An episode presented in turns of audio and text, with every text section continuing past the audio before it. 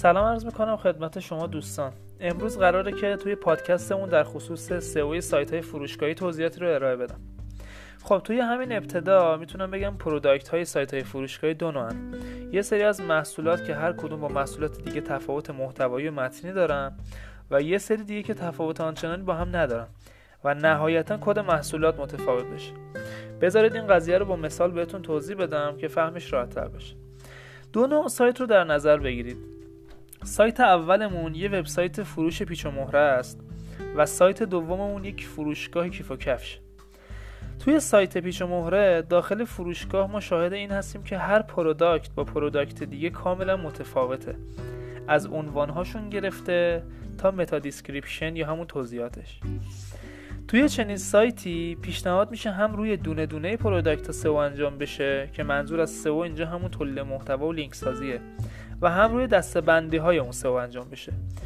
توی این سایت پیچ مهرمون اگه تصور کنید شامل دسته‌بندی هایی مثل دسته پیچ آهنی و دسته پیچ خشکه بشه، ما باید محتوای هر پروداکتی رو کامل درج کنیم و روی سئو اونها کار کنیم و همینطور روی سئو دسته‌بندی های کلی ترمون هم باید به همین شکل کار کنیم. حالا اینا یعنی چی؟ شاید تا اینجا یه مقدار سخت شده باشه. یعنی ببینید الان ما دو تا دسته داریم، یکی دسته پیچ آهنی و یکی دسته پیچ خشکه. این دسته پیچ خشکه ما به عنوان مثال 7-10 تا محصول داره. اگه یکی به عنوان مثال سرچ کرد پیچ خشکه 3 سانتی، پروداکت ما باید توی نتایج گوگل بالا بیاد. ولی اگه یکی سرچ کرد پیچ خشکه، به تنهایی سرچ کرد پیچ خشکه یا خرید پیچ خشکه، اینجا باید دسته‌بندی ما بالا بیاد. دسته‌بندی که شامل تمامی مدل پیچ خشکه هاست. حالا باید بریم سراغ سایت دوم، یعنی فروشگاه کیف و کفش. توی این سایت ما دو تا دسته داریم، یکی دسته کیفا، یکی هم دسته کفشا. اما محصولات این دسته‌بندی ها تفاوت چندانی با هم ندارن.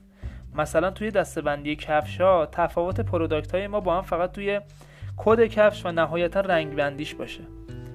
توی محتوا و غیره ما هیچ تفاوت خاصی رو نمیبینیم.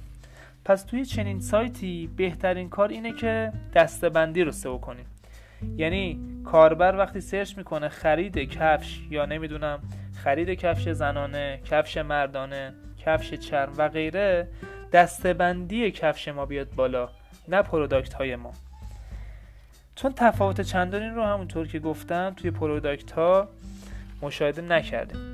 اگه ما روی پروداکت ها هم جداگونه لینک سازی و تولید محتوا بکنیم، احتمالاً شاهد ایجاد کنیبالیزیشن و مشکلات خیلی حاد دیگه میشیم، جوری که اجازه نمیده اون دسته‌بندی اصلی ما توی نتایج بالا بیاد.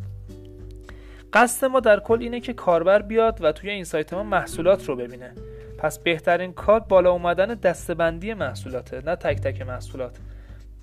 اگه ما یک جا اشتباهی بکنیم و عنوان و کلا سئو یک محصولمون رو به عنوان مثال بدیم خرید کفش چرم زنانه، کاربر وقتی سرچ میکنه خرید کفش چرم زنانه، اینجا احتمال داره که این پروداکت ما توی گوگل بالا بیاد.